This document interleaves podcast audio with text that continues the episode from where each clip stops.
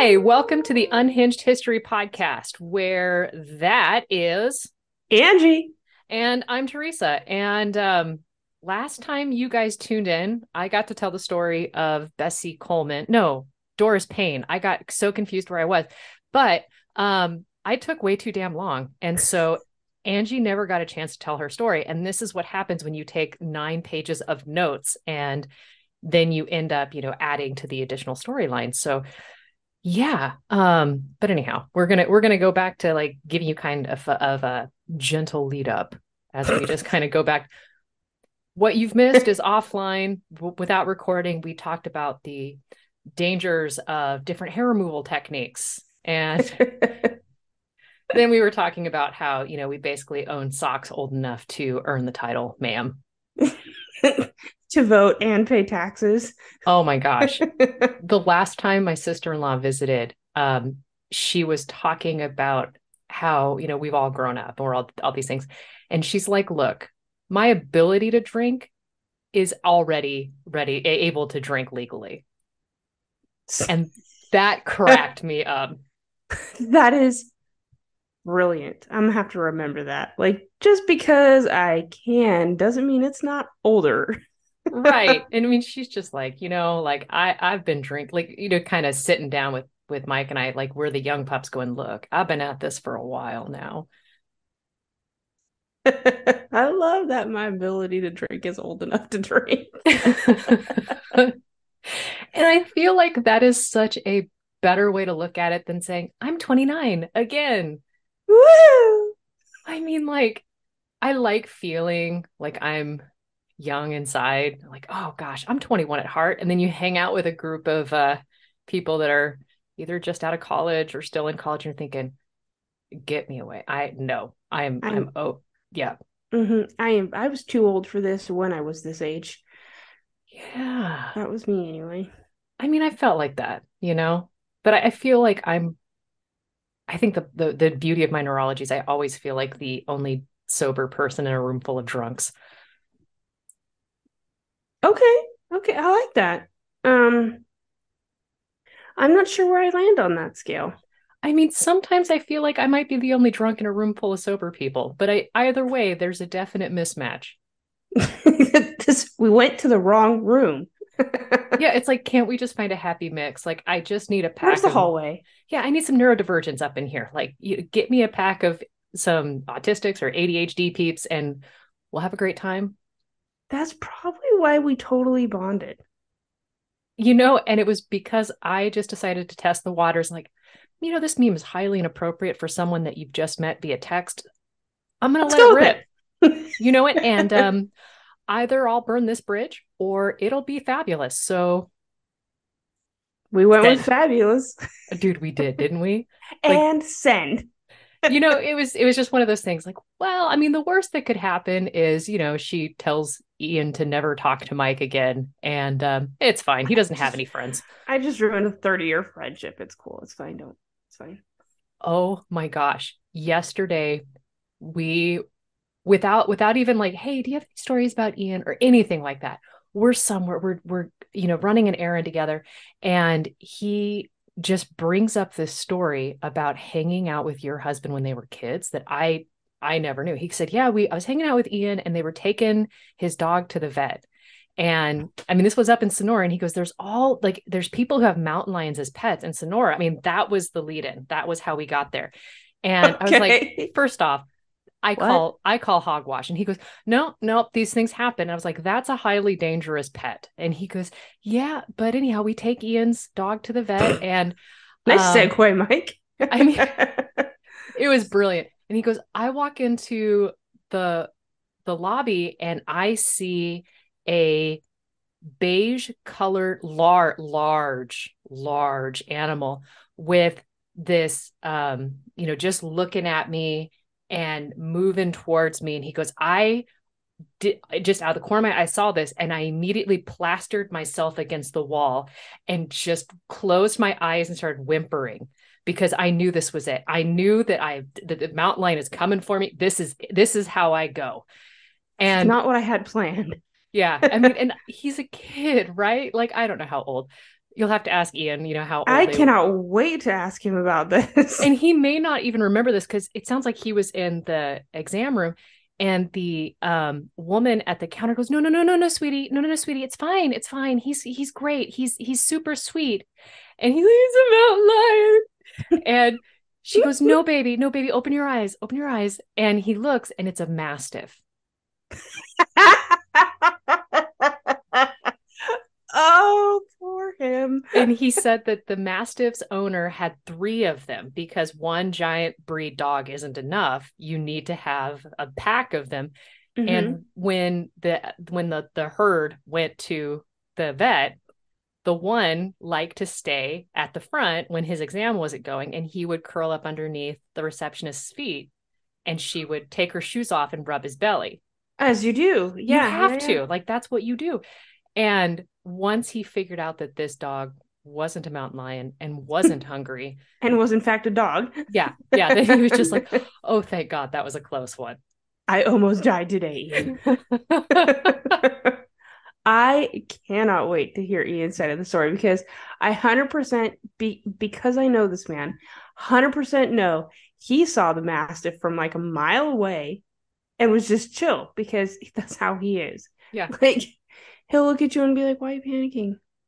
It's it's it's it's okay. It's okay. Come this way. Like, why? Yeah. Why? Why? Why could do you not have a panic bone in your body? Like I don't think he's ever been scared. I mean, I feel like Hubs and I, we live in just, you know, we're on the threshold of an anxiety attack at any given moment. You, I just, I'm looking for a reason. now, if it is an actual emergency, you've never seen anybody calmer. Yep. But a grocery store, oh, I'm going to be just a paper bag, just hyperventilating in the car before I go in. Mm-hmm. Plane crash, I'm great. You want me on the scene of a car accident. You do not want me at the hair salon with you because I will figure out a way to freak out. Same. Only my my issue is that I can't do finger wounds, teeth wounds, or toe wounds. So like, please don't bring me your hangnail. But like, oh, I, I see that you have this massive gash in your leg. Yeah, I got you. Let's let's work with that. I can help that. We we we yeah. Okay, fine. I don't let my children jump into the pool more than three times if dad's not home because if they crack their head on the concrete, I- I'm just gonna pass out. Story. I got a story for you. My mom would pass out at the sight of blood, okay. and my little sister is accident prone and knew this. And at the age of three, was riding her bicycle going down the sidewalk, and another little girl was going down her sidewalk, and they're coming towards each other. And they're both looking across the street at me and the brother. We're playing Goofman, being loud. And they don't see that they're having a head on collision. The other girl turns her head the last minute. My sister turns her head the last minute, and my sister goes to pull her hands away from the handlebars, but she doesn't get all of her fingers. She only gets nine digits out of the way. Oh. And so the handlebars smash the fingers together, You know. and the tip of her finger busts. Oh. And so my sister knows that she should need a band aid. No, eh, she's like, it's fine, it's fine. So at the age of three, my little sister goes Oh. home and and goes, Mom, I need two things. Like I'm gonna and like she like my little sister washes her own hand and she goes, I need a band aid and a kiss to make it better. Hey, I'm good. and like this is all I need from you. Like you have two jobs here. And so my mom slaps a band-aid on it, like it, you know, it's dry. She's like trying not to look at it because everybody knows she passes out at the mm-hmm. sight of blood. And she kisses the tip of it, and my sister goes out to play. Because of this thing that my mom has, she didn't identify, she didn't look at the finger. She didn't know that the, the tip of the bone had broken because Mm. nobody looked at it. And so we just treat it as normal until like my sister goes to bed. A couple hours later, she wakes up and her hand's swollen and blue.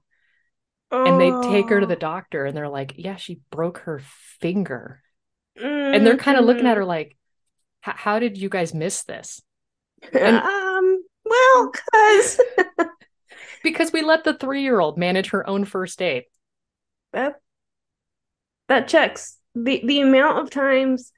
Uh, just just like a couple years ago, Ian was hanging shelves in the garage, He knows this, right? Like, don't bring me your hand wounds. There's, I'm gonna pass out. He is, you know, those like the, the metal ones, and they have like the little slide in thing and they clip in. Mm-hmm. Okay, so he's installing those. Well, I, I don't remember exactly what happened, but I'm out there helping him, and all of a sudden I hear it clip in and him very calmly say, Hey, babe, I need you to lift this side of the shelf very carefully. And I'm like, Okay. And he goes, It has my hand in it. Mm. So he's got like the webbing. Yeah, yeah. Uh, Angie's uh, indicating the spot between middle finger and forefinger, Yeah. or not middle finger, uh, thumb and index. That's yeah, those this are the words I'm looking for. But you know, we have to narrate for those playing at home. That's true. So Okay. this so this spot, that little that little meaty spot right there. And um I proceed to not help him to the best of my abilities. um, I come close as close to him as you can get given the like what he's doing and I'm like trying my best to help him but not look at him. Mm. And he's over there like I have never met anybody calmer. He's like in excruciating pain, working it out. I just need you to hold this end up so I can pop my hand out. I just need you to hold this. And he's like calmly talking me through it. And I'm over there like, Like you're the one with your hand in a bear trap. yes. So he finally gets his hand out and he goes, Can you bring me an ice pack? And by this point, it's already super bruised. Like the whole, I don't, I don't remember It's been 30 minutes and he's had his hand caught in this thing the entire time. Yeah. the entire time. Yeah. So I bring him the ice pack. I'm literally like, I'm like face turned the other direction as I'm handing it to him. And I am literally, the insides of me are like getting ready to be the outsides of me. Like I am freaking out. And finally, like hours and hours and hours and hours go by. And he's like, It's literally just bruised, babe. It's fine. Do you want to look at it? No, I don't. Thank you. Okay. Well, eventually you're going to see it. So it's on my hand. Like I can't. You're gonna want to check it out while you while you have a chance to like not panic in public. Okay, super bruised, little little like nicks and cuts in there, like right in the in the little fatty piece where the meat Mm. went. I felt so bad for my inability to help this man, and I'm over here just like, I need you to help me. I'm gonna die right now. and at this point now, Ethan's involved too, and he's like, "Oh my gosh, mom, just help it."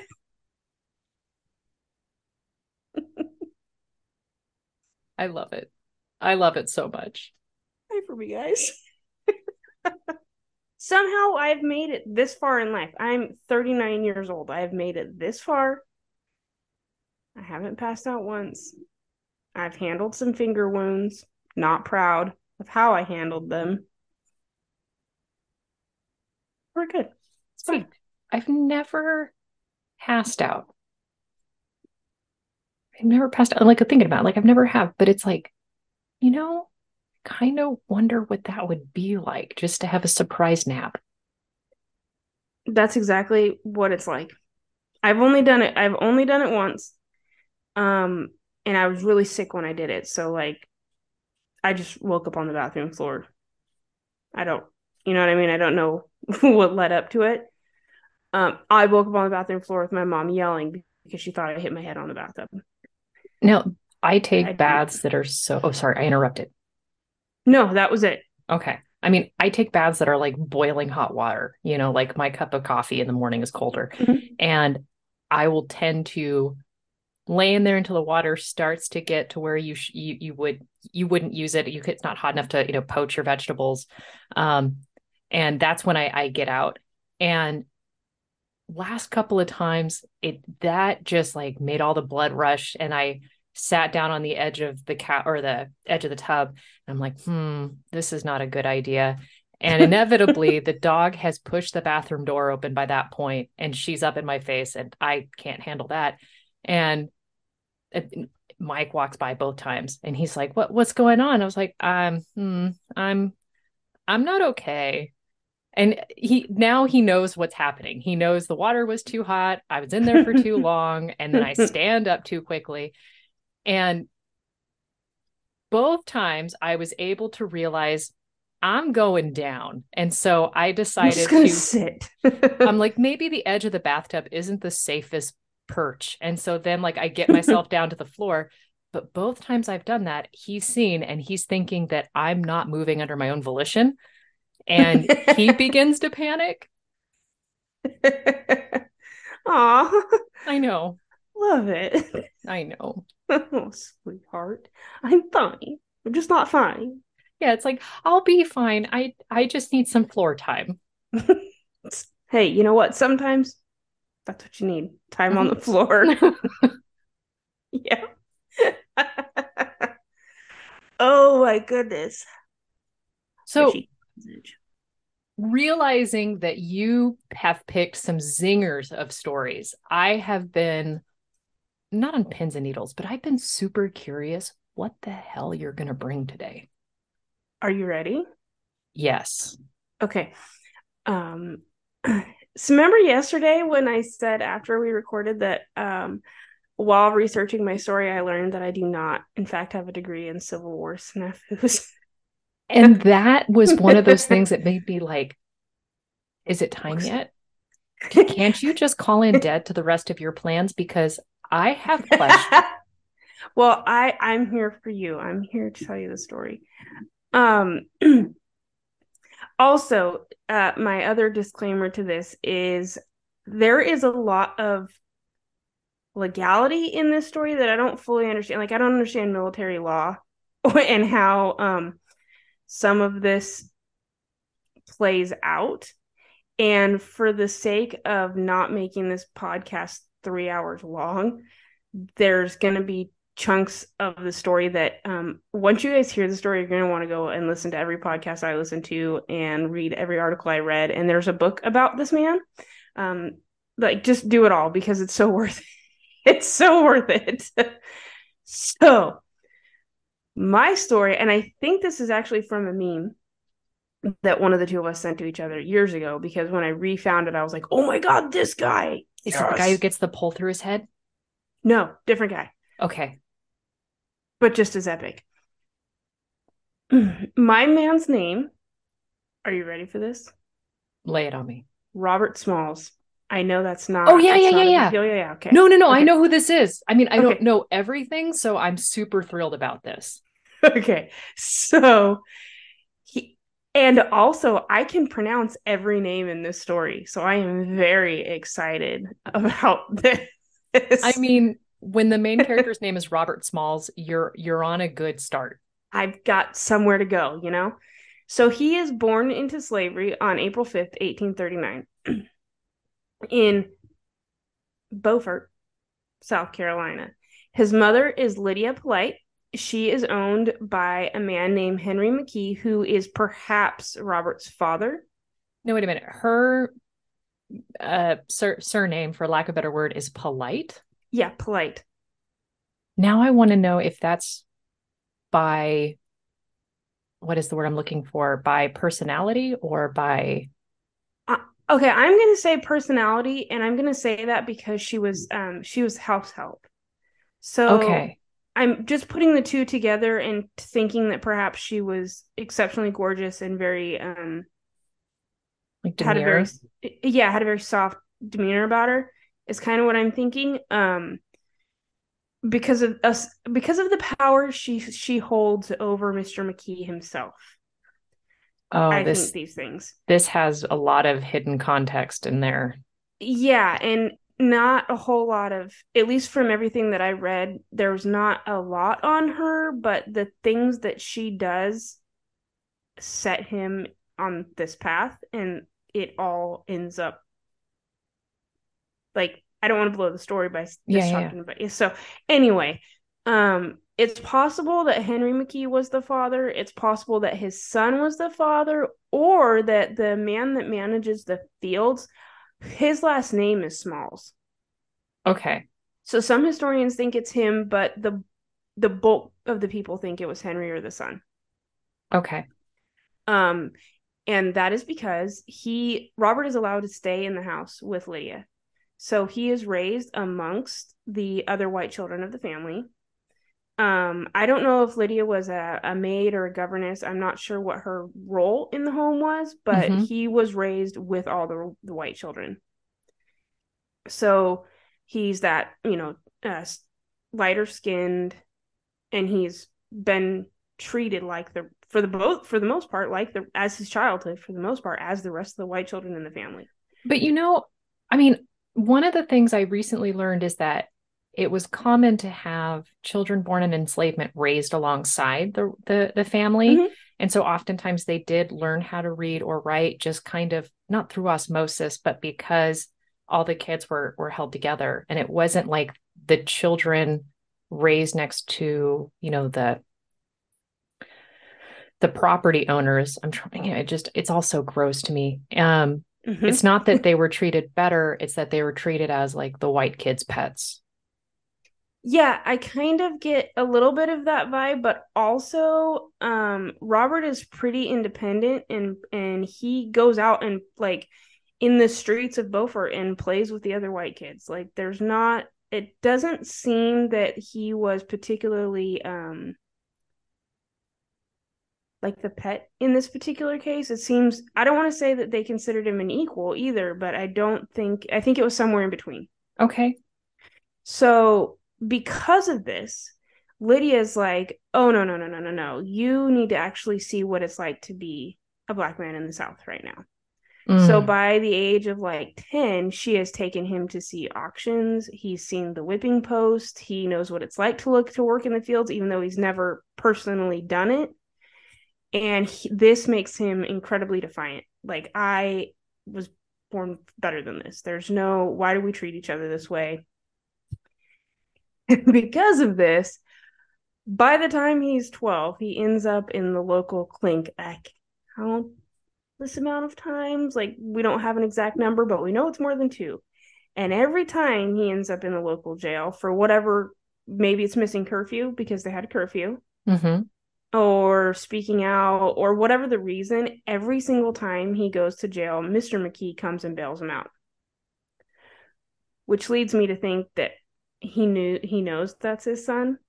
Because then later, by the time he's 12, mom says,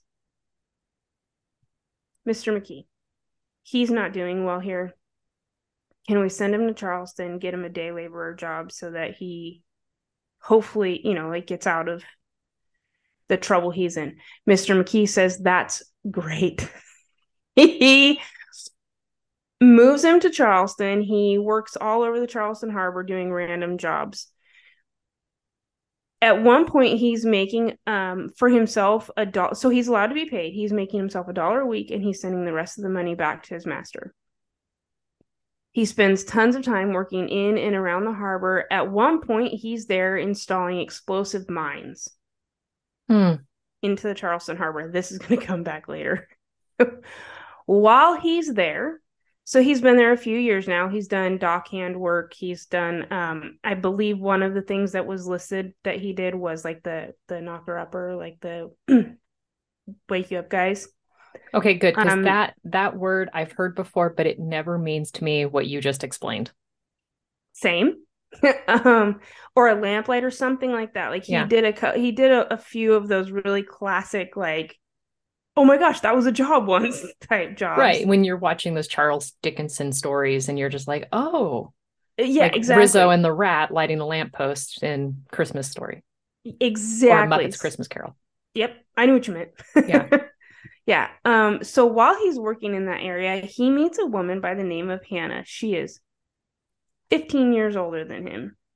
And he falls head over heels in love with Hannah. So he asks to marry her. Both of their masters, Hannah's working as a maid in one of the local hotels, but both of their masters agree to let them marry. So they have um I'm not I don't fully understand this, but I guess they have a house there in town that they share, but they are both still owned by someone else. Okay. But again, I think it speaks to the preferential treatment that Robert received from McKee because I feel like he didn't do this for all of his slaves to allow him to just go and live somewhere else and pretty much have a life of his own. But at the same time, he still has to send all his money back. I was just going to say that. Like, I mean, he he is basically it, living on not on an allowance. He's giving his master yeah. that you know so as long as it's profitable it doesn't sound like a bad arrangement for the the owner. And i guess he's keeping him out of jail doing it so there's that. I that's mean... true. There's somebody else to yell at him for it. So you know win-win. I i guess yeah. So um miss hannah has already by this point two other young teen daughters probably 13 and 14 Okay. We know of one called Clara who was still with her at the time of her marriage to Robert.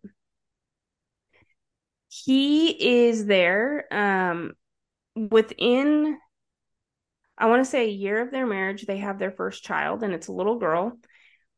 At this point, he realizes, like, I, I have a family now. Mm. I we have to be free. I I can't risk my wife and children being sold off and he kind of starts working these ideas and and how we're going to go about this in a world where you know free is not there and it's not easy to come by. Yeah. But by the time his daughter turns three he gets a job on the planter which is a steam powered paddle boat that's designed for shallow water and is incredibly fast originally i believe the planters used as like um transport like a cargo moving okay. moving cotton and tobacco yeah. and things out of one place and into another but by the time the civil war starts which we are now at least a year into um it's used as either gun transport or munitions transport for Fort Sumter. Okay. So he's I love this man so much. He is now um, the wheelman, I believe is the term. I'll have to double check that, but he's he's basically the pilot of this boat, and okay. he in his area he is known as the best. Like oh. there is nobody that can navigate these waters better than Robert Smalls. So the captain, there's three white officers on this boat. Captain Charles J.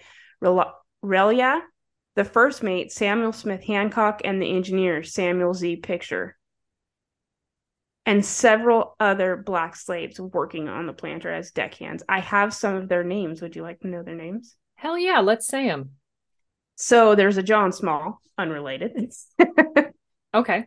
There is a Alfred Gourdine and John Small. They're both engineers and the deck had deckhands names are Davy Jones, which it's David Jones, but I'm gonna go with Davy, and I'm just gonna say he can't be on board because Davy Jones in a boat just seems like a terrible idea. very superstitious, you know. Exactly. Jack Gibbs, Gabriel Turner, and Abraham Jackson. Those are the names we know for sure. I think there were a few other on board, but those are the names we know for sure. so um I and I think it's important to share their names, at least to me, because it gives character and humanity to these characters that typically aren't given names yeah. story you know? I think that's super important. Well and it's like the anytime you're doing research on people from this time period who were enslaved we don't have paper trails. We don't have birth certificates. We very rarely have death certificates. We don't get marriage licenses. We have no paper right. trail. Right. And and most of the time we don't always get names either. So yeah. To like as soon as I read the names, for me I started building their faces and their hair and what their clothes might have looked like and how they might have responded to the situation that they found themselves in. And some of them had girlfriends. So um, one of them may have even had another small child. So there's mm. like there's life happening here in a really sad, strange place. But like well, yeah, they're living. You know that there is a war happening and your freedom depends on it, but you're stuck on the side. You you know what I mean? Like yeah, that had to be just so impactful. I think in my yeah, like for me to to think like this war is happening and I am stuck serving the side that has been holding me down. Yeah. I don't blame anybody for trying trying to change it at no. all. I mean, my God. And I'm sure that there are cases where there were probably people that saw the war happening and were either scared or thought, you know what, I'm in a good position. Maybe maybe their master is a decent chap and don't want to mess with the status quo because of the ramifications that could come with messing with the status quo, you know? But there's also Stockholm syndrome where oh, you sure. end up like being in a real bad situation and still decide, you know what? It's others have it worse. It's and awful things are happening in the background. It's like, yeah, but it's not as bad as so and so. As the tree is burning down. right. like... And meanwhile, so and so is like, no, dude, you got it much worse than me. It's like, no, it's not so bad. Like the, yeah. the meme, this is fine this is fine. That is that was kind of exactly what I was thinking. Like, I wonder when I was researching this and just thinking about his story and thinking about the fact that he's got a wife, and I, as a mom, like to think to myself that at any point someone's going to come and take eh, like they could come and take my child and sell them. Yeah, not a chance in hell. So just to to be having to to serve on that side, you mm-hmm. know, like I'm just, oh, my heart for them. But anyway, so that being said, around April of 1862, so by this point, Fort Sumter was fired on a year earlier. So we're okay. at least a year into the Civil War. And Fort Sumter is the major fort just outside of Charleston Harbor. So that's kind of their main Charleston Harbor is kind of like the main like lifeblood port of this yeah. area, right? So about a year after that, in April of 1862, Smalls has been serving on this boat with these officers for at least a year. He's earned the trust and the respect of these officers. They call him the best the best wheelman in town. Like he if it weren't for him, we couldn't do our job. Mm. He he's the reason it's happening. Um by this time, the planter has cargo, a cargo of guns and ammo. It's fast, super fast. And there's actually a list um, online. I can send it to you if you want to read it of what's actually loaded on this ship. Wait, you. When I say snafu, I mean snafu. This ship is loaded. Like Fort Sumter probably could have done a lot better if it had had received the items that were on the ship when they were on the ship. I am so ready for this because I know so, where this is going, but it's so much better having all the deeds. Right. So he's serving on the ship. One afternoon, the black, uh, the white officers have, I think, disboarded the ship. They they they've maybe gone to town, and the deckhands and Smalls are doing their work on the ship. Well, the captain had left. He has this like rather large straw hat, has left the straw hat on board. And one of the other deckhands, I'm not sure which wait, one. Wait. Do we have a picture of the straw hat? Because I'm imagining the hats that you see, the quintessential, um, I'm going to say white lifestyle bloggers wearing at the beach, you know, with the super wide brim. Yeah, that's what I'm imagining too. So I there's pictures there is pictures of all of these. I'm not sure about that particular hat, but there are pictures of most of the players in this story. Okay. I'll see if I can find you the hat though. I don't know why I feel like the hat is its own character right now. Oh, oh, it absolutely is its own character. And at this point in my imagination, Robert Smalls looks a lot like a young Chris Rock. Oh, okay. So Thank now you. you have. So now we've we've casted the entire film. Yes. Um. So the the hat gets put on his head, and the deckhands are joking like, "Oh, you totally look like the captain. You should just captain this ship." And he's like, "No, no, no, no, no." He takes the hat off, puts down. Oh my gosh, I love this. That's foreshadowing. And eventually, they're going to be like, "We kind of gave him the idea." Right. So Smalls like while they're joking and like he whatever, sets it aside, goes about his work. But now the thought's been placed in his mind. So Smalls has the know how to get out. Oh, and I forgot this minor little detail. The Union Navy has blockaded the harbor. So the Union fleet is less than 10 miles. Like it's there. Yeah. So Smalls is like, okay, I have the skill. I know all the secret codes to get out of the harbor to pass all the sentries. Yep. Um, I kind of have the same like build as the captain. Interesting. So he starts watching the captain. He starts paying attention to the way he stands, to the way he moves, to just like the simple nod of his head. He starts method acting. Pretty much. So he goes home one night and he says to the wife, I got an idea. Okay. and he he tells her, I got a way out, but it's dangerous. If we're caught, we could be beaten, we could be sold separately, we could be it could be worse. But I think we can do it. And the wife says, "Where you go, I go. Where you die, I die." Now, I I have been married long enough to know that that was a 10 second conversation. mm-hmm. But in real life, that had been 3 hours and there would have been so much. Yeah. So at this point in the story, I'm not sure if he has shared with her his exact method, but eventually he does because she is kind of crucial to the mm-hmm. escape. So he goes and he talks to the other deckhands and the other slaves on the ship that he's serving on, and he's like, "Hey, remember the other day when you're like, oh, you look like the captain, didn't you?" Oh, I kind of no. do. Like this makes it even more harrowing because there's a song I can't remember who it's by, but um, it's basically two can keep a secret if one of them is dead. Yeah, right. And every person you tell is another point of failure. Right. However, all of these deckhands, except for there's conflicting stories. It was either one or two. All of them are like, yes, let's do it. The two that don't never say a word. My oh. assumption is they just quote unquote jump ship.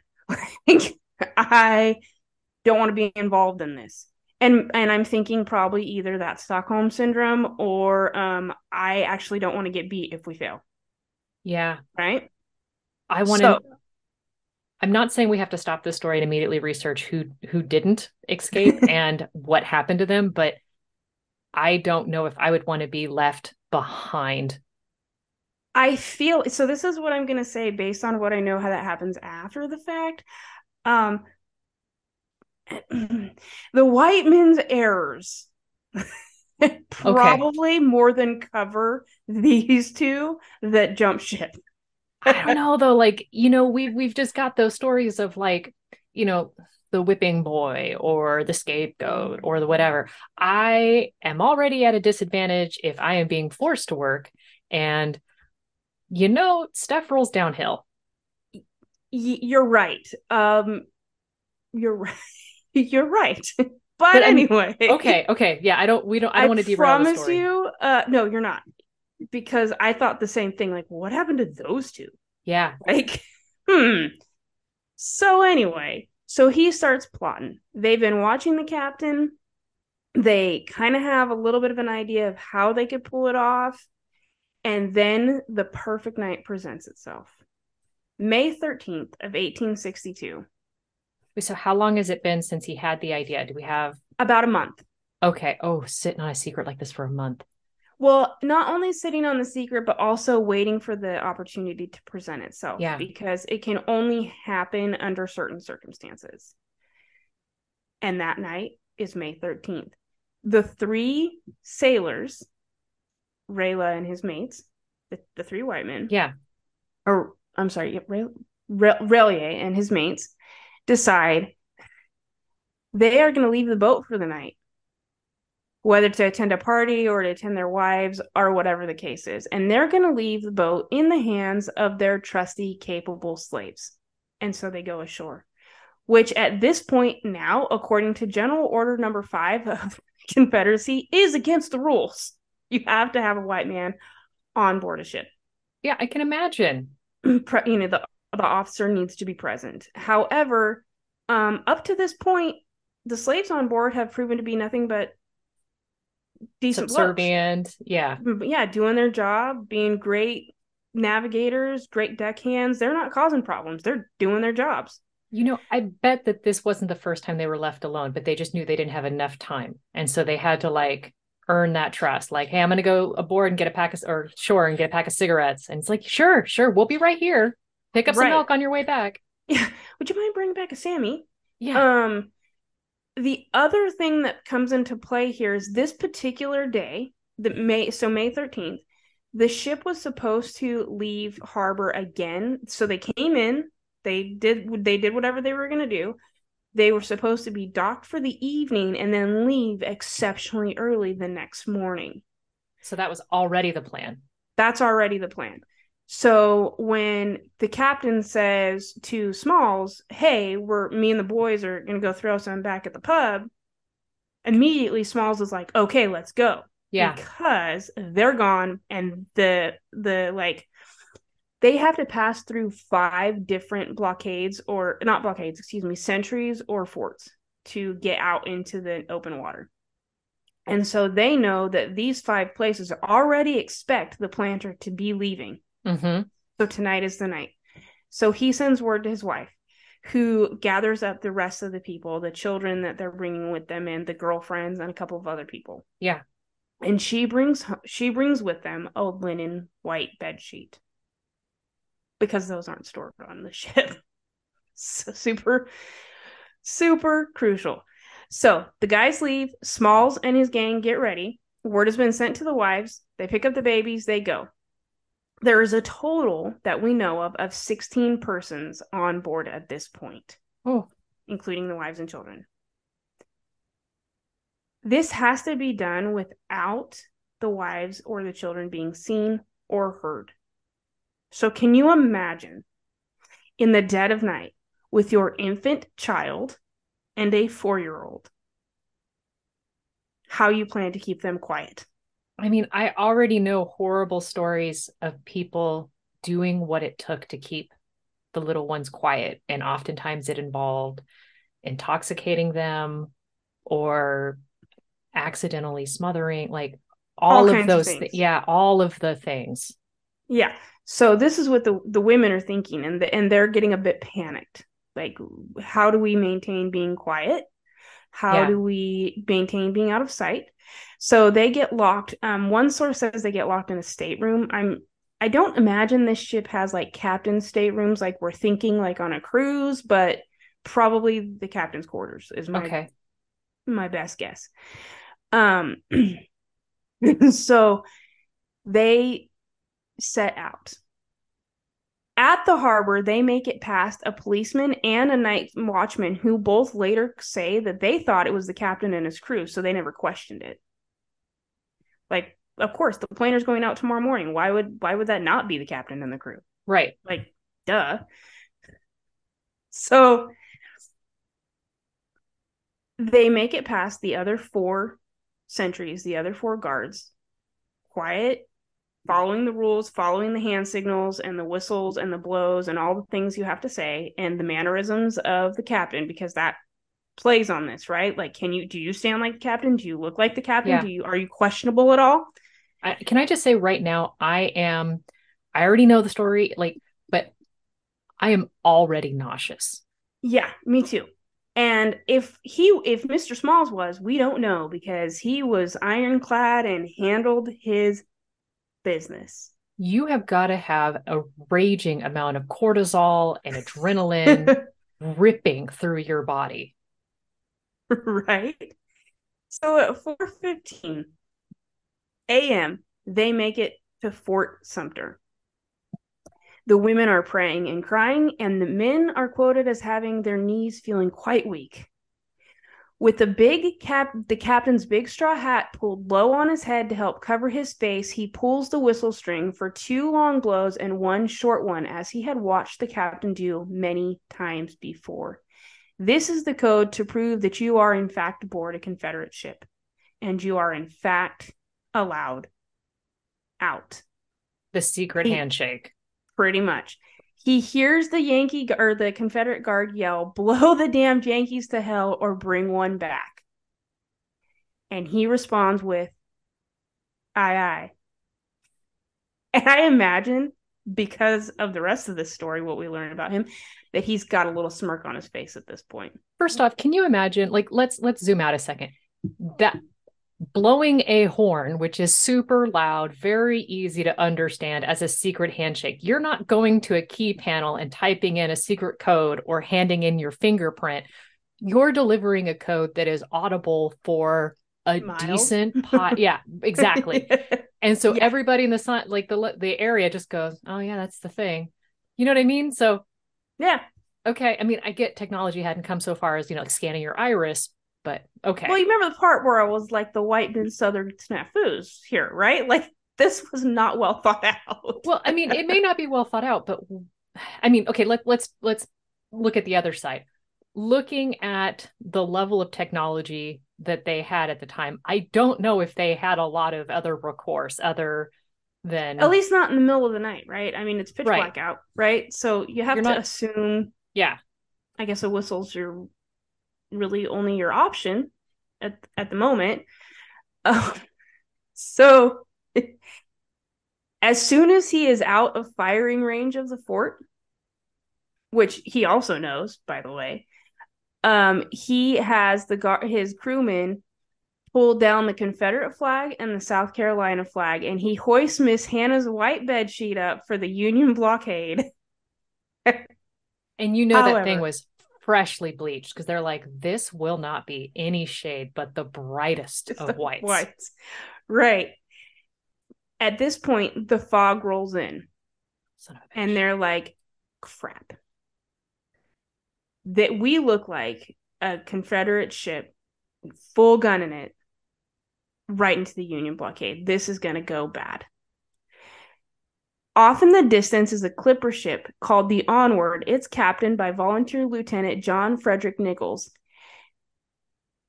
And he is at this point assuming that what he is seeing barreling down on him is in fact an ironclad Confederate ship. However, he spots the white bed sheet. Great, great news. Great news because you know, I can only imagine as a volunteer on the front line, you might be hair trigger. A little bit. It, rightfully so. A little bit. A little bit. So he he yells uh, at this point he hails them and he learns their intent and he tells them to pull up alongside. However, either the passengers on the planter didn't hear him or were so like, oh, thank God we made it, that they don't. And so he yells again, Stop, or I will blow you out of the water. At which point, the crew of the planter gets it together and they pull up alongside the onward. There's dancing and jumping, and some turn back to face Fort Sumter, Sumter and curse it. But regardless, they're free. And everybody vomited a vomit of relief. I, I would. I mean, so Small oh. says, right? Small says to the captain, Good morning, sir. I brought you some of the old United States guns, sir. They were for Fort, Fort Sumter, sir. So hold, please, while I pull up some of the quotes that were given after um, he goes into the blockade. He says, okay.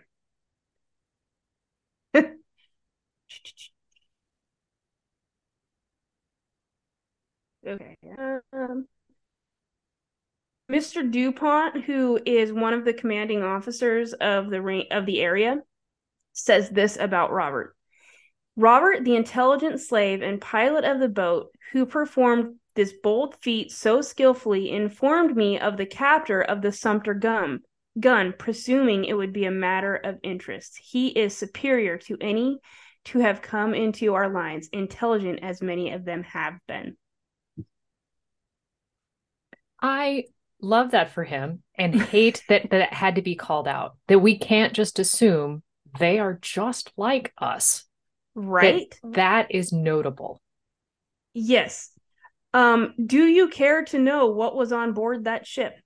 Let me have it. I mean, I don't care if it's nothing but lace and glitter, but Okay. I have a feeling it's not.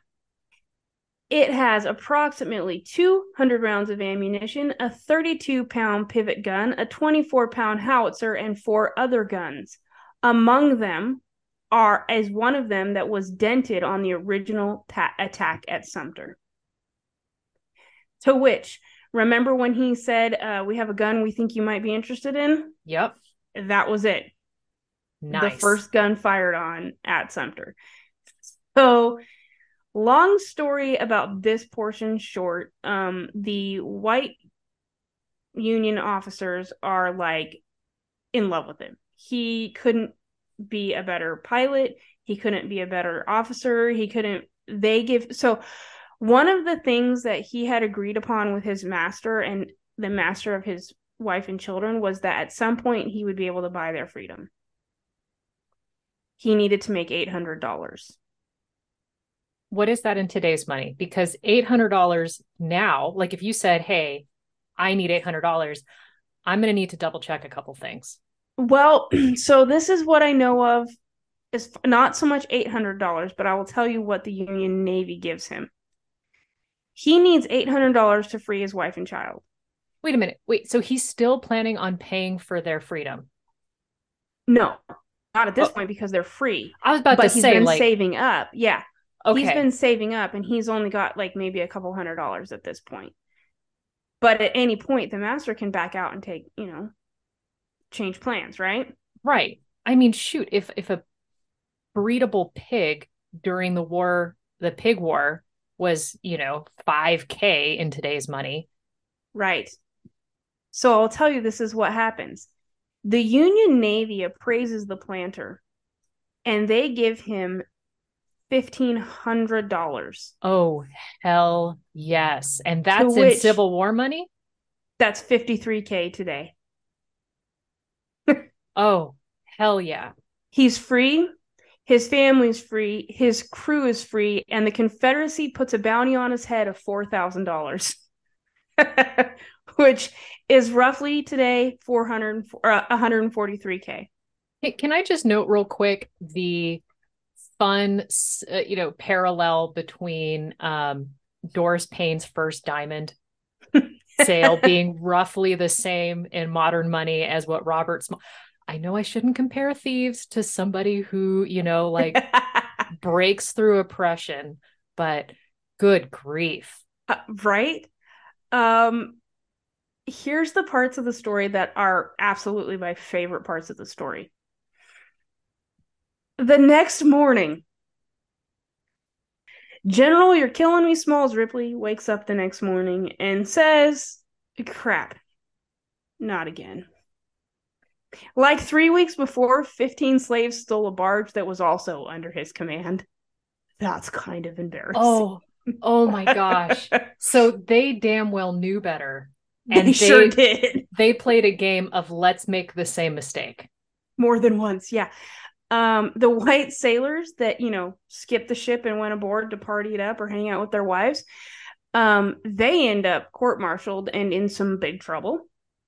I know that they're the Confederate side, but rightfully so. Just- it, it makes me laugh so hard. Like you fools did not see this coming. The amount of times you yourself have said he's the best wheelman in town Hey, why don't you put on the thought. captain's hat? Oh, we got this memo about, you know, hey, this happening before, like only a couple of weeks ago. So the ink is still fresh on this note. Yep. Yeah. Um so George Ferguson, he's a an angry Scotsman. And I imagine he sounds like Uncle Scrooge if I'm being honest. Um Uncle Scrooge as played by David Tennant, or are we going? yeah, Uncle Okay. Uncle Scrooge is played by David Tennant. Um I love that you know that uh, because this is my favorite rendition of the DuckTales, but that's a whole different day. Um, so he owns the ship, the planter, and he says to the court martial, um, you know, the orders weren't super clear for the sailors about where they're supposed to be that night. So anyway, the three sailors get out of mar- their martial trouble. Wait a minute, wait a minute. That does not sound like an angry Scotsman. Um, I imagine an angry Scotsman being so animated that he is spilling his scotch as he and is. spitting everywhere. Yeah. Oh, Only um I I know for a fact that right now because I'm thinking about it, I I'm not sure if I can do it. You know? the Uh, accent or spill your scotch.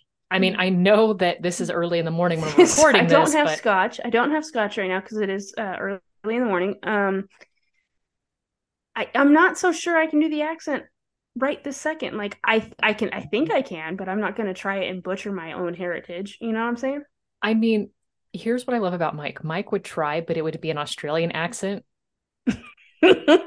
Appreciate that. And it would be hilarious because it would be like, "Wait, where are you from again?" And I'm sorry, what part of Scotland is that? Yeah. Yeah. Uh so long story short, George old Georgie boy, uh, he gets the three sailors out of trouble. However, our friend Mr. Smalls becomes the first black naval captain.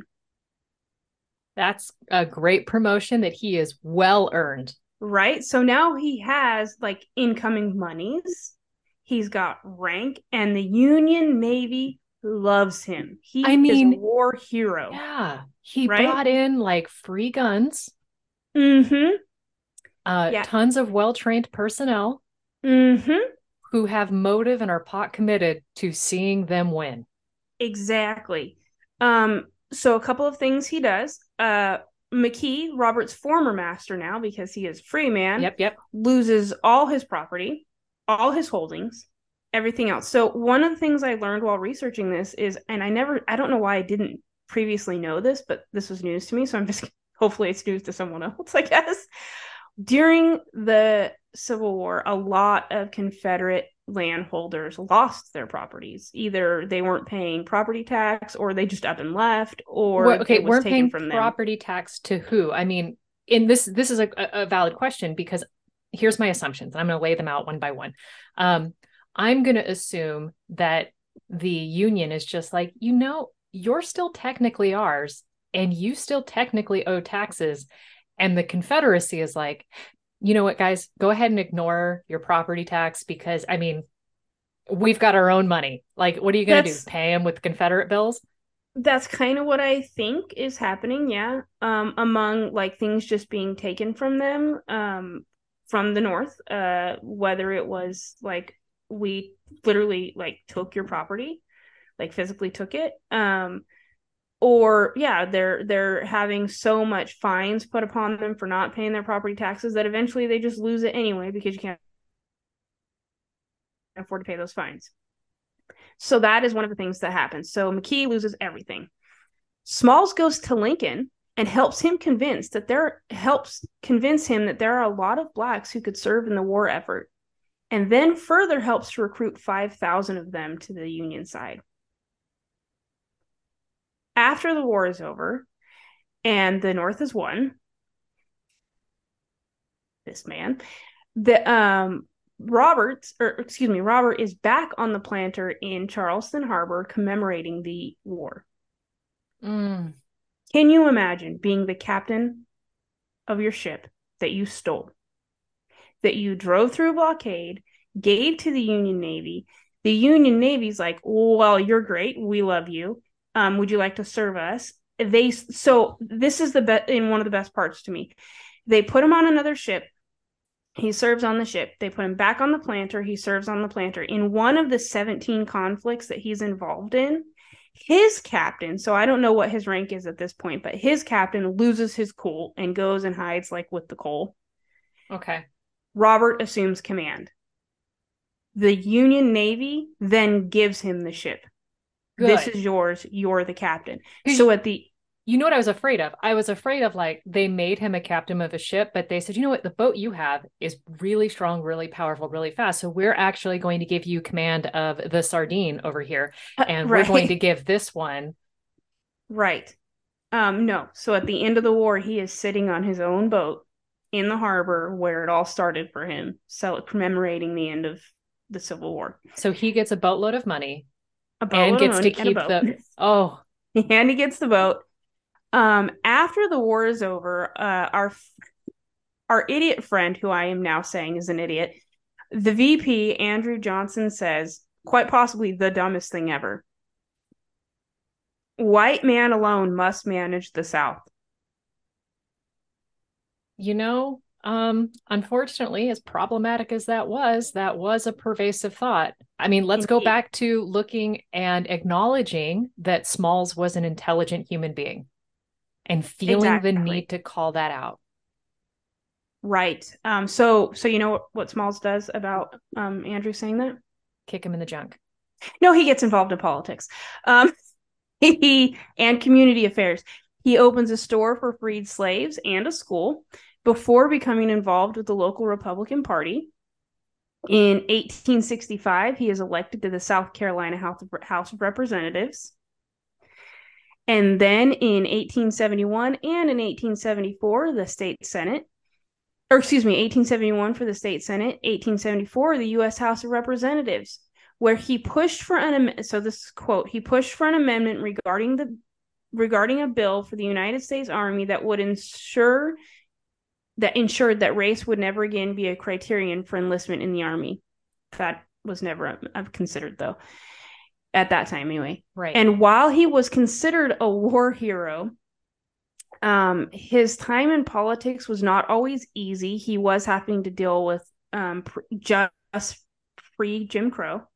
Yeah. Um, he is having to deal with uh, early version of the KKK and um other pro like you know we have like voter fraud now and mm-hmm. problems mm-hmm. now imagine that like exponentially well yeah i mean because from what i know about the civil war or post civil war and it it's it's embarrassingly bad is that we had this period of reconstruction where we yeah. attempted to elevate those who are coming out of enslavement and yeah. then we end up going through this awful period the great nadir nadir uh, where um, the pendulum basically swings the other way, and people who have historically held power try to create laws to subvert those who are rising. Right. So that's what he's that's what he's living in. So at this time, I don't I don't remember the exact circumstances. I know that George Ferguson, the angry Scotsman, tries to sue him for the boat, and that doesn't work. Um, and there's a couple of um, adversaries in politics that are constantly causing problems for him. So at some point between George Ferguson and one of these adversaries, he is held at gunpoint by a pistol.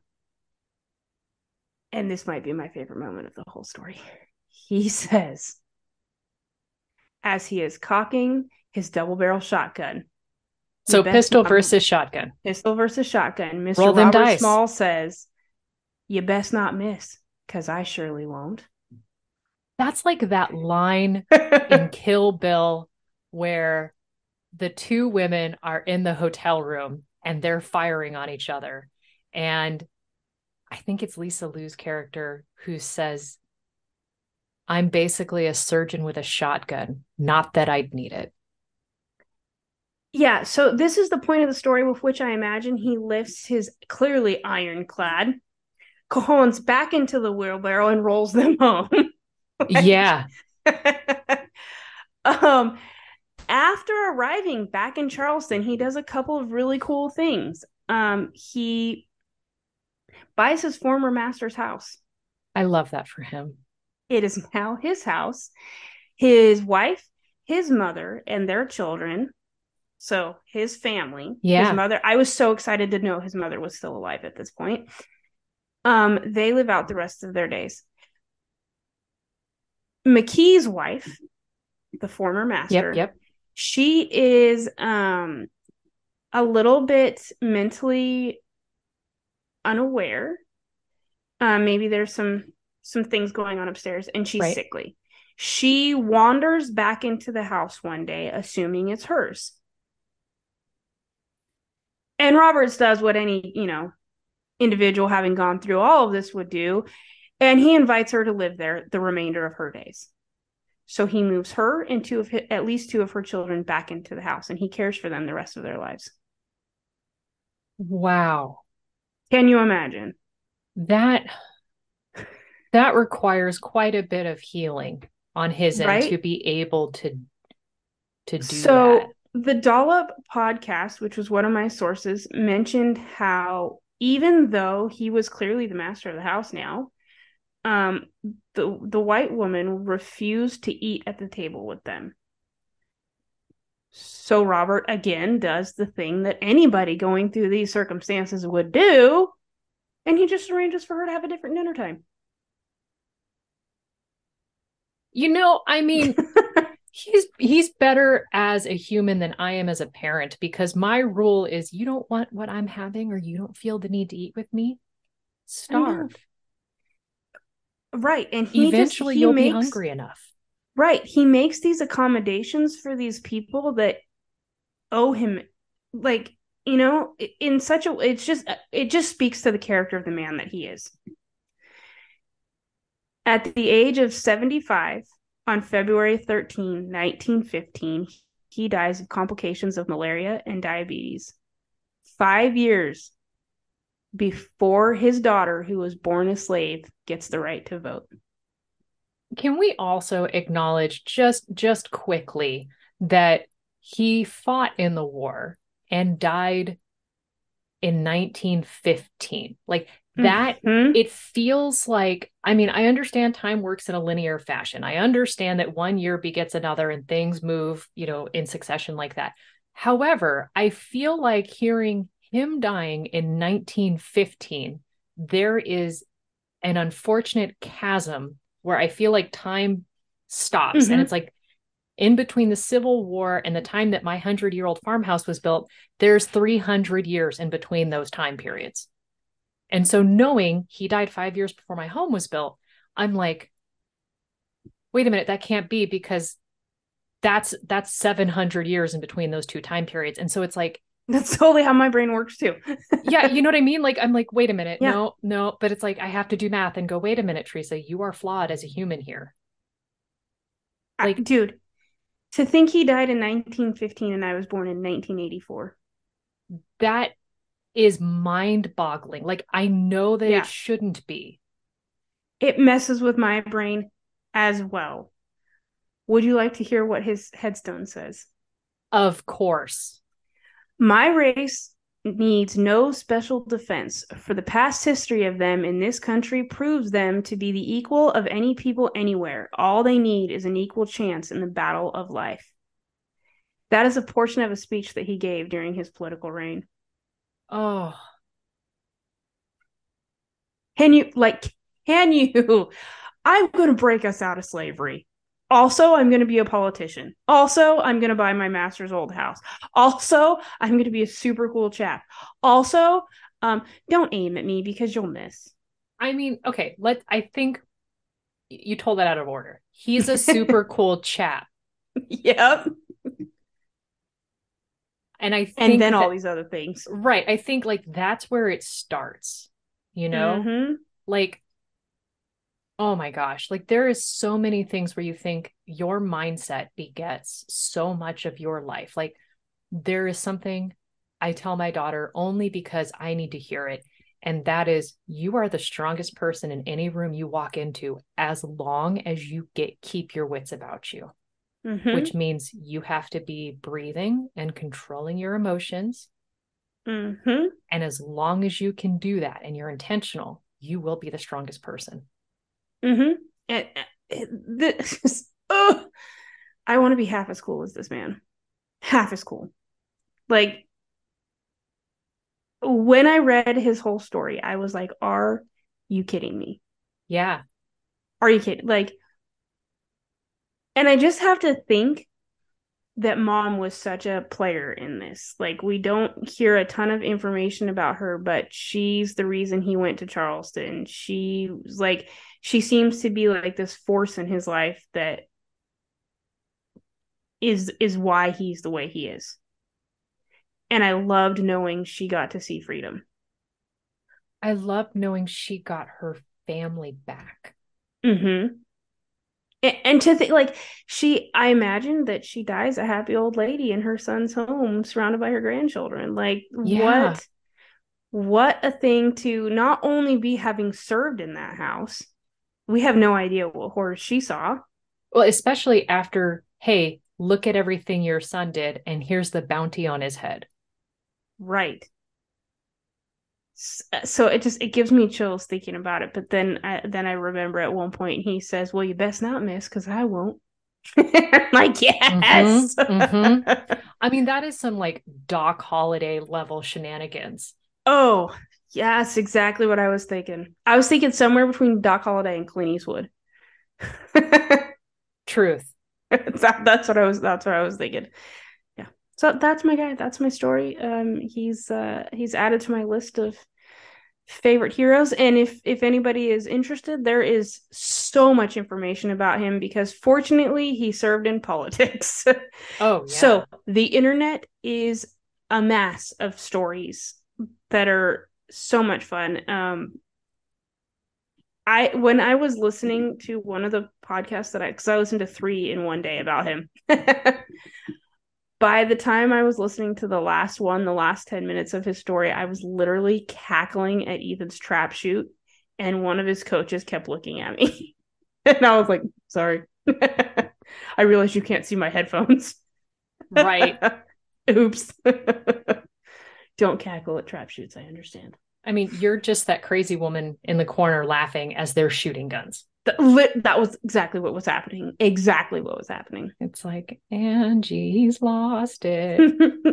Until I move my hair back and see my headphones and they're like, "Oh, you have you're listening to something." I mean, and I purposely wear big over here uh, headphones just because I'm sitting here thinking like I want to give you every opportunity to not talk to me. Um yes, only so I, I have my Beats are my favorite headphones, but they live at home, so they don't get like smashed or ruined because I'd be very sad. Mm. So just have my take my AirPods with me everywhere, okay, which okay. does create, you know, the problem of sometimes people trying to talk to me, but whatever, it's fine. so there's I mean, my story. Did you love it? I absolutely loved it. And I love knowing so much more than the, you know, quick 30 second to 3 minute, you know, video update of him. Right. I, I agree.